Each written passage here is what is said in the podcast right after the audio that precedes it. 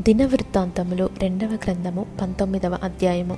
యూదరాజైన యహోషపాతు ఏ అపాయమును చెందకుండా ఎరుషలేమునందుండు తన నగరునకు తిరిగిరాగా దీర్ఘదర్శి హనాని కుమారుడునగు యహు అతనిని ఎదుర్కొనబోయి రాజైన యహోషపాతుకు ఈలాగు ప్రకటన చేసెను. నీవు భక్తిహీనులకు సహాయము చేసి యహోవా శత్రువులకు స్నేహితుడవైతివి కదా అందువలన యహోవా సన్నిధి నుండి కోపము నీ మీదికి వచ్చును. అయితే దేశంలో నుండి నీవు దేవతా స్తంభములను తీసివేసి దేవుని యొద్ద విచారణ చేయుటకు నీవు మనస్సు నిలుపుకొని ఉన్నావు. నీ అందు మంచి క్రియలు కనబడుచున్నవి. యహోషపాతు ఎరుషలేములో నివాసము చేయొచ్చు బెయర్షెబా నుండి ఎఫ్రాయిము మన్యము వరకు జనుల మధ్యను సంచరించుచు వారి పితరుల దేవుడైన యహోవా వైపునకు వారిని మళ్ళించెను.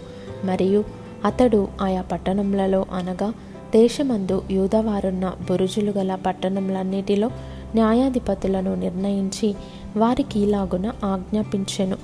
మీరు యహోవా నియమమును బట్టియే గాని మనుషుల నియమమును బట్టి తీర్పు తీర్చవలసిన వారు కారు. ఆయన మీతో కూడా నుండును గనుక మీరు తీర్చు తీర్పు బహు జాగ్రత్తగా చేయుడి. యెహోవా భయము మీ మీద ఉండునుగాక. హెచ్చరికగా నుండి తీర్పు తీర్చుడి. మన దేవుడైన యెహోవయందు దౌష్ట్యము లేదు. ఆయన పక్షపాతి కాడు లంచము పుచ్చుకొనివాడు కాడు.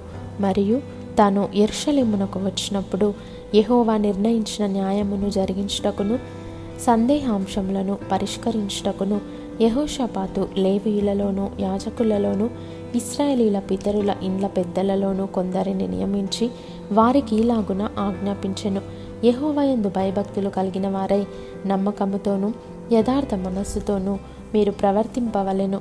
నరహత్యను గూర్చియు ధర్మశాస్త్రమును గూర్చియు ధర్మమును గూర్చియు కట్టడలను గూర్చియు న్యాయవిధులను గూర్చియు ఆయా పట్టణములలో నివసించు మీ సహోదరులు తెచ్చు ఏ సంగతినే గాని మీరు విమర్శించినప్పుడు మీ మీదికిని మీ సహోదరుల మీదికిని కోపము రాకుండానట్లు వారు యహోవా దృష్టికి ఏ అపరాధమును చేయకుండా వారిని హెచ్చరిక చేయవలెను.